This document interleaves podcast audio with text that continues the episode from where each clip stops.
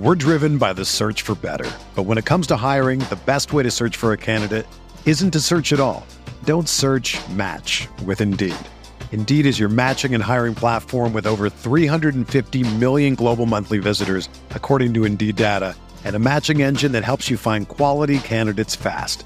Ditch the busy work. Use Indeed for scheduling, screening, and messaging so you can connect with candidates faster. Leveraging over 140 million qualifications and preferences every day, Indeed's matching engine is constantly learning from your preferences. So the more you use Indeed, the better it gets. Join more than 3.5 million businesses worldwide that use Indeed to hire great talent fast. And listeners of this show will get a $75 sponsored job credit to get your jobs more visibility at Indeed.com/Blue Wire. Just go to Indeed.com/Blue Wire right now and support our show by saying that you heard about Indeed on this podcast. That's Indeed.com/Blue Wire. Terms and conditions apply. Need to hire? You need Indeed.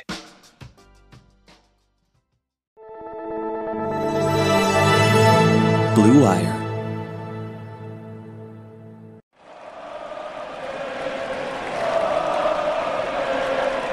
What is up, Nets fans? Jac Manuell here for another Brooklyn Buzz and an unfortunate Brooklyn Nets loss as the Nets go down to the Clippers 125-114, and they forgot how to score the basketball. The Clippers go on a 22-0 run in the last 5 minutes of the game. That's 22 points to a paltry zero. Nada, nothing, love, if we're talking tennis terms. I just don't know what the hell happened. They got outscored in the final quarter, 41-15. It just seemed to me that there was a couple of factors that stuck out. One, Jacque Vaughn didn't call a timeout. Like, what? Why? How? When? Who? It boggles the mind that it's something that has been an issue with Jacque Vaughn and other Brooklyn Nets coaches at different times. Like Steve Nash has sort of said in the past, like, I want the guys to sort of work through it. This is nigh on inexcusable. Now, I will get to the players and the criticism that a lot of them so sorely deserve. But, excuse me, in saying that, the coach has a duty and a responsibility to use the skills and tools that they have to affect the game in some semblance of a fashion. As a coach, you've got the ability to call timeouts, you've got the ability to make substitutions, lineups, get a little bit angry and ruffle the feathers, get a tech on yourself or whatever. But the key one that mattered today was Jacque Vaughn just not calling a freaking timeout. The Nets just gave up points after points after points after points. And more critically, they couldn't score to save their lives. Now, credit where credit is due. The Los Angeles Clippers are a very good team. This is a team that's going to be fun for the championship no matter what. They've got a lot of stars, they've got a heap of talent, and their defense locked in. And when their defense locked in, they were switching, they were engaged on their isolation defense. The Nets couldn't find a way through it. Whether it was Cam Thomas, whether it was Nick Claxton, whether it was Mikal Bridges, whether it was Cam Johnson. But going back to that lack of timeout call from Jacque Vaughn, I just don't know what the reasoning is to just not do it. Because a lot of the time, to give a little bit of credit to Jacque Vaughn, the ATO plays that he calls out of the timeouts normally get the Nets something. Whether it's a Cam Johnson 3, someone going downhill to get to the line for free throws or a layup. But it just felt like he froze. Like, what are you doing, Jacque? You have a responsibility to the team as the head coach to have some sort of an effect on the game. Now, sometimes players just do their thing and they control the proceedings and there's a flow. His substitution patterns were all right and the lineups were all right in the first half, maybe in the first 2.5 quarters. But this is what he said to, and this is via Eric Slater, that this is in terms of the fourth quarter offense. That's not going to work, not for our group. We can try it and see if we can beat dudes one-on-one, but that's not how we built our lead. There's some long, strong dudes across this league, and they're not going to let you play one-on-one. Okay, they're not going to let you play one-on-one. Well, then maybe call a timeout so then you can create some sort of an action or create some sort of a set. Like, just do something. Like, anything. I'd rather lose trying some different things as a Nets fan than just letting, like, the Nets defense be porous and letting the Nets offense be stagnant and predictable and just mind-numbingly bad. The Nets didn't create any semblance of quality offense. And that's despite, Mikal having an incredible first half, Cam Thomas having a pretty good game overall, Clax having a big effect on the game. But, yeah, what else are we going to do?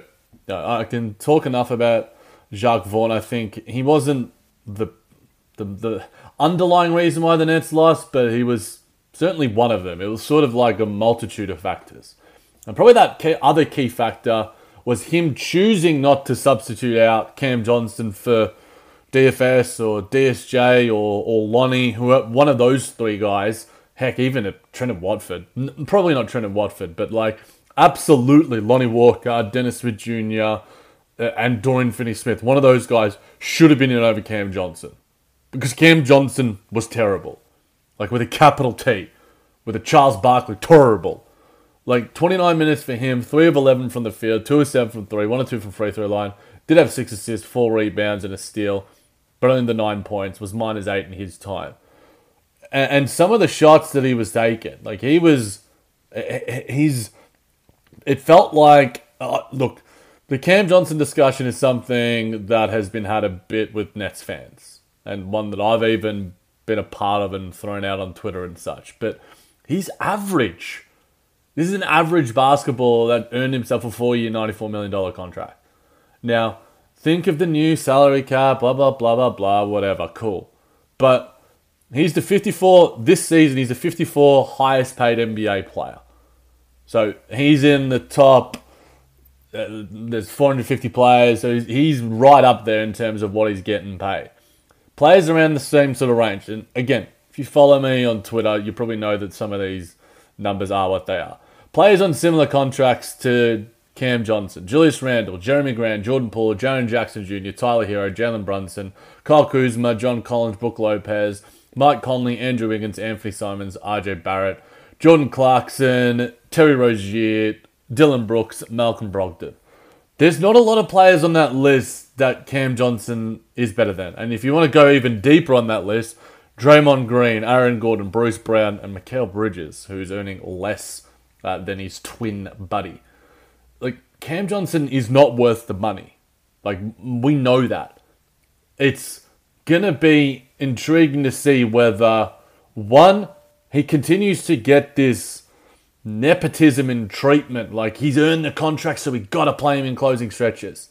Like, just play the best players. Like, it's just, the Nets had a chance to steal 2 upset wins on this LA road trip. And they head back home and they're versing some pretty tough teams going forward. Up next against the Knicks and the Timberwolves. This would have been a really crucial win and a momentum-turning win. But the inefficient and nothingness of Cam Johnson. Like, if we're going through, let's see how many times Cam Johnson across the games he's played this season has scored 20 points or more. He scored 20 points or more 4 times. He's played 34 games. 4 times he's scored 20 points or more. Like, I get that, look, and if you want me to go through, let's take a look. He's scored 19 once, he scored 18 a couple times, he scored 17 4 times. If he was doing 17, 5, and 5, whatever, it just seems to me he gets like 9, and then 13, and then 6. Like, he's just a criminally inconsistent and ineffectual player. On defense, he's porous. He's a cone. He just has no level of physicality and dog to him that some of our other guys on this roster do have.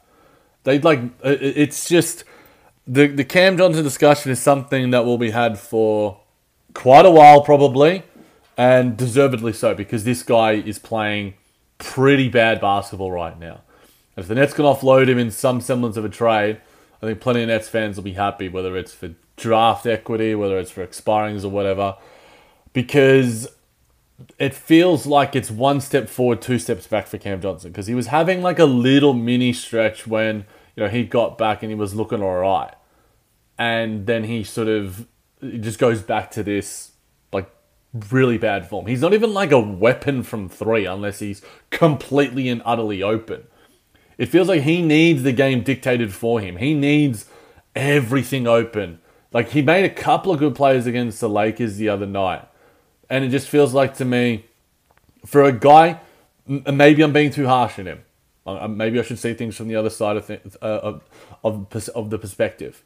But when you're getting paid a certain amount, and he's one of the Nets' like leading contract getters in terms of, you know, you can throw in Ben Simmons, but Ben Simmons is a completely different kettle of fish. But right now, Cam Johnson is getting paid $23+ million, and he's not playing to a $23+ million player.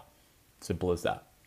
After the break, guys, I'll get to maybe a few more positive things, a few little rumblings and news around the Nets franchise. We're driven by the search for better. But when it comes to hiring, the best way to search for a candidate isn't to search at all. Don't search, match with Indeed. Indeed is your matching and hiring platform with over 350 million global monthly visitors, according to Indeed data, and a matching engine that helps you find quality candidates fast. Ditch the busy work. Use Indeed for scheduling, screening, and messaging so you can connect with candidates faster. Leveraging over 140 million qualifications and preferences every day, Indeed's matching engine is constantly learning from your preferences, so the more you use Indeed, the better it gets. Join more than 3.5 million businesses worldwide that use Indeed to hire great talent fast. And listeners of this show will get a $75 sponsored job credit to get your jobs more visibility at Indeed.com/Blue Wire. Just go to Indeed.com/Blue Wire right now and support our show by saying that you heard about Indeed on this podcast. That's Indeed.com/Blue Wire. Terms and conditions apply. Need to hire? You need Indeed. Now, I'll get to a few positive things, because the Nets outscored the Clippers in 3 of 4 quarters today. So it was just that last quarter. The Clippers play one quality quarter of basketball and they beat the Nets. The thing is, like, Mikal Bridges had 20 points in the first half, only had 6 in the second half. Now, again, he re-aggravated that shin injury, you know, losing the hand a little bit and slipping down. Seemed to be a little bit of a wet spot on the floor there at Crypto, but I thought it was a really good game nonetheless from Mikal Bridges. 9 of 17 from the field, 6 rebounds, 5 assists, a steal, a block. Did have 3 turnovers, but his three-point shooting is something, again, you know, to reiterate that's looking really, really good. You know, in the Nets socials, with all the people impersonating Mikal Bridges' celebration, you know, the three-point celebration. But today, you know, he led the Nets in minutes, and, you know, he got to the free throw line a little bit, but the three-point shooting is something that is really good to see. If that continues, he continues to have that trigger from the pull-up. You know, that opening possession of the game set the tone. You know, the Nets win the tip, they tip it around, and Mikal Bridges gets a three-pointer within 5 seconds of the clock starting. That set the tone early for how the Nets were going to attack this game, be aggressive. But it was too bad that they couldn't hang on for 4 quarters. But Mikal Bridges, I would say, had, you know, the first half was like a 10 out of 10 performance, and then after that, you know, closer to 5 or 6 out of 10. So for averaging it out, probably an 8 out of 10 game from him, but, you know, a good game nonetheless. And the fact that he could perform at the same time, you know, that Cam Thomas was 8 of 17 from the field from him. 27 minutes, would have liked to see that a little bit higher, especially when you're giving Cam Johnson 29, Spencer Dinwiddie 33, Nick Claxton 31 despite his foul trouble. But Cam Thomas was only 1 of 5 from 3, was 3 of 4 from the free throw line, did tie his career high in assists, and I think it's now 3 straight games where he's had 4 or more assists. His play, and he was minus 19, I think. A lot of people will look to that and go, look, Cam Thomas, minus 19, led the team. Was the team worse than that? But when he was out there, the team looked to have a good flow. He was making the right decisions, and it seems to me that he is just out there and not hunting his own shot, but hunting his own shot when it matters. and making the right decisions. Like some of his lobs to Clarkson, Trenton Watford, he was getting double the extra attention, but he was making all the right plays. And this is a guy that, whether he's starting or finishing games, he did finish today's game.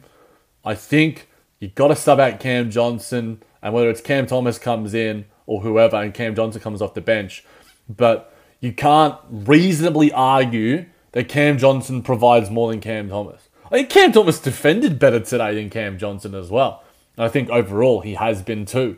And Cam Thomas has been pretty good there, especially on one-on-one occasions and isolation occasions when he's just man-to-man defense. So, look, Cam Thomas continuing to grow. Did have the 4 turnovers. I think some of those, were his problem. Some of those weren't. I think he could have had more assists if some of the role players, i.e. DFS, Royce, and Cam Johnson could have hit some of their 3 balls a little bit more effectively. But yeah, his passing now and his decision-making out of doubles, he's just being a bit more quick. And I think that comes with game reps and extended game reps. 30-plus minutes for Cam Thomas, please. Just 30-plus minutes consistently. This guy should be a tentpole of the organization moving forward. I've said that a billion times. But yeah, outside of that, I'll get to, the rest of the stars. Nick Claxton was really good today, but it was the foul trouble that I think hurt the Nets and him. He had a couple of fouls. He only had 1 or 2 fouls at a certain point. Then he had 2 in the third. And then they had to sort of sit for an extended period towards the end of that quarter. And then he got another one. And then he had to sit for quite a bit. And I think him being out of the game allowed the Clippers to really attack the Nets on defense, because Nick Claxton, whether it's on a switch, whether it's in drop, he was doing a lot today. And he was quite effective. His numbers, 7 to 10 from the field, 0-1 from 3. That 3 ball is not something I want to see. The Nets haven't scored in a long time. They're only up by 6. And Claxton's open from 3 from the corner. Look, it's a make or miss league. Maybe he hits that, and where I'm talking about, hey, Claxton's that 3-point shooter. But it felt like, to me, that was emblematic of the Nets not being able to create anything. So let's just try and ignite something with a Nick Claxton 3, which unfortunately didn't happen. 6 boards for him, 2 of them offensive, 3 assists, a steal, 2 blocks, the 5 fouls. That for me was sort of a momentum changer for him personally, and more so for the team, because I think his presence, he was so important for what the Nets were doing, attacking advantages when they were going against Tice or small ball Russell Westbrook, and Clax's 2-man game with Cam Thomas today, handoffs, screens, all those different sort of things. They're developing a really positive chemistry. That's nice to see. So, unfortunately, the Nets couldn't get the win, but Nick Claxton, if he had played 33 or more minutes or had stayed out of foul trouble, that might have changed the trajectory of the performance. Spencer Dinwiddie, another good game from Spence. 33 minutes, 6-9 from the field, 4-6 from 3. Did have the 7 assists as well to go with 2 boards. Had a block as well for his 16 points. Now, the rumors have been swirling quite a bit. HB Basketball, Matt Moore, via the Action Network, is saying that Spencer Dinwiddie is now being sought after by the Los Angeles Lakers. That'll be intriguing to see whether the Lakers can come up with a package that the Nets want. But whether it's Spencer juicing back his trade value, whether he's back in a better spot mentally, he's got a bit better of a comfort level. But his last 2 games have been great.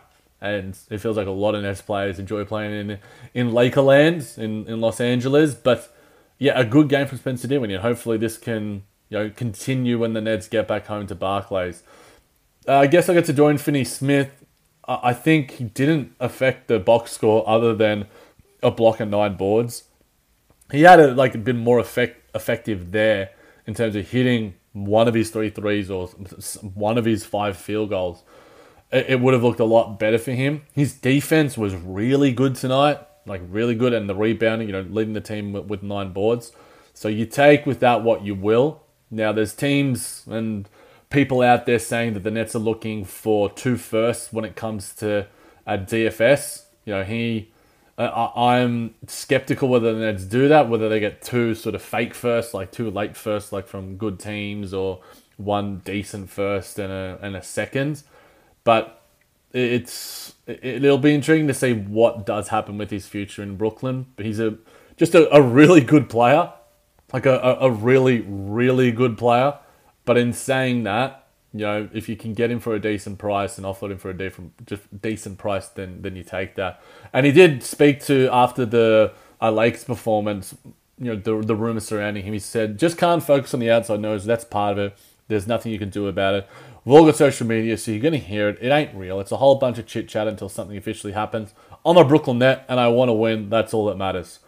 Love that last line from DFS. And if he's on the Nets, and because he is on a... He's still got a couple of years on that contract, and it is incredibly team-friendly, which is what makes him a more attractive proposition for opposing teams. Then I'm cool keeping him around because he does provide so much defensively, and hopefully that three ball gets back to as good as it was earlier in the season. We were shooting like 45%, but he's been a little bit lackluster from the perimeter of late. But yeah, in saying that, the rest of the guys, Royce O'Neale, Trenton Watford, Dennis Smith Jr., Lonnie Walker off the bench. Royce has been struggling hitting the three ball, you know, and that's something that I think he needs to get back. You know, those one dribble sort of threes, he's lost that a little bit. Trenton Watford in his 12 minutes, you know, was okay. You know, only hit the one bucket, but you know, did a few nice things here or there. DSJ, you know, his 18 minutes, 6 of 8 from the field, 1 of 2 from 3 rebounds, you know, an assist. He is just a relentless driver. His athleticism, his dogged nature. You know, he's a really valuable player for this Nets team. And him or Lonnie Walker, I want to keep one or both of those guys in a Nets uniform for a long time. I think some people are talking about the mid-level for Lonnie Walker and or Dennis Smith Jr. Not and or, but one of those two. I'd love to see one of those guys, both of those guys in the Nets uniform for a long time. Lonnie Walker continuing only 10 minutes. Like, this minutes restriction is just a bit odd because when he's out there, the Nets just look better offensively because they have another option. And I think when they were struggling in that final quarter, you could have thrown Lonnie out there, could have hit a three ball, could have driven, could have hit one of his mid-ranger. Because he was 3 or 4 from the field, 2 or 2 from 3, and he's just a really smooth and fluid, and he can just get a bucket when you need it. So I think I've spoken about the lack of substitutions when it came to Cam Johnson and such, but yeah, that is what it is. 5 final notes I wanted to get to, guys, is that when, to speak of, like, hark on Lonnie Walker, I did a little bit of research yesterday. Not sure what the numbers are after today, but when Lonnie Walker is on the floor, the Nets have a 122.9 offensive rating, and when he's off, the Nets are 114.7. So give Lonnie that minutes restriction, better go sooner rather than later, because this guy impacts the team hugely in an offensive fashion. Hugely. That number is emblematic of that. And another little rumor that we have sort of heard is that the Nets apparently are interested in Gary Trent Jr. Like, I don't see it from the Raptors. Like, this guy is a one-way player, to say the least. He doesn't have a heap of size to him. He's like a sort of 6'5" shooting guard.